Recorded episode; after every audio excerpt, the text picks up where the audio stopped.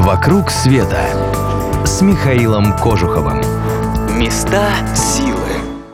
Вы слушаете радио Монте-Карло. С вами Михаил Кожухов. Хочу рассказать вам сегодня одну старую ирландскую легенду. В ней рассказывается, что в незапамятные времена сам сатана поселился в горах неподалеку от городка Кашел. Оттуда он распространял зло по всему острову, покуда против него не выступил святой Патрик. Дьявол тогда откусил кусок горы, она с тех пор так и называется «укус дьявола», намереваясь плюнуть камнем святого, но сломал один из зубов, и через получившуюся дырку кусок горной породы упал на землю.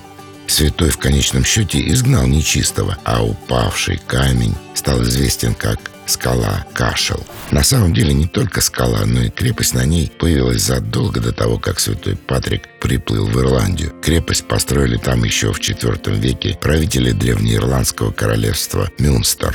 Патрик обратил в христианство мюнстерского короля вместе с его подданными, до того поклонявшимися языческим богам. Несколько веков спустя скала стала резиденцией архиепископа и одним из центров христианства в Ирландии.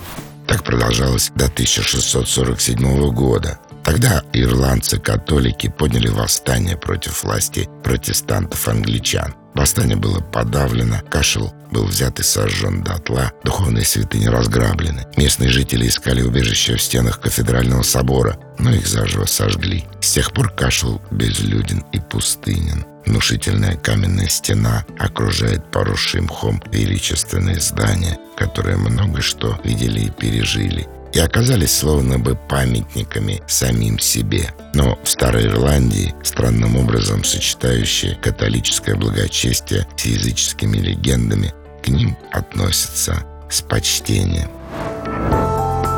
«Вокруг света» с Михаилом Кожуховым.